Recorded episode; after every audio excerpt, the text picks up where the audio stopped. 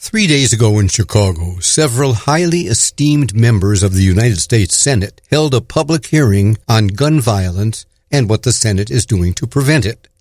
More than 20 years have now passed since the Senate has done anything to prevent or even to curb the violence that in Chicago this year has claimed nearly a thousand lives. All the Senate has done is hold hearings. And that's not because members of the Senate are incapable of doing something, but because they don't want to. Although there is so much they can do right now, this morning, they can pass one or two of the dozens of laws already passed by the House.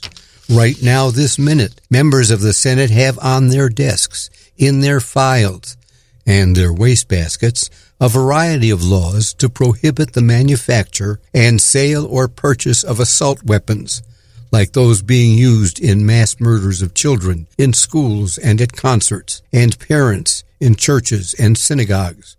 There also are laws requiring background checks passed by the House and voted down by the Senate.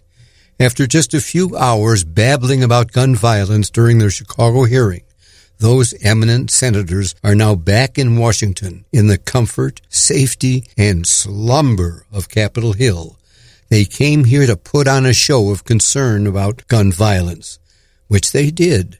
Problem is, it's all they did. I'm Walter Jacobson, and that's my perspective. For more, visit WGNRadio.com or download the WGN Radio app.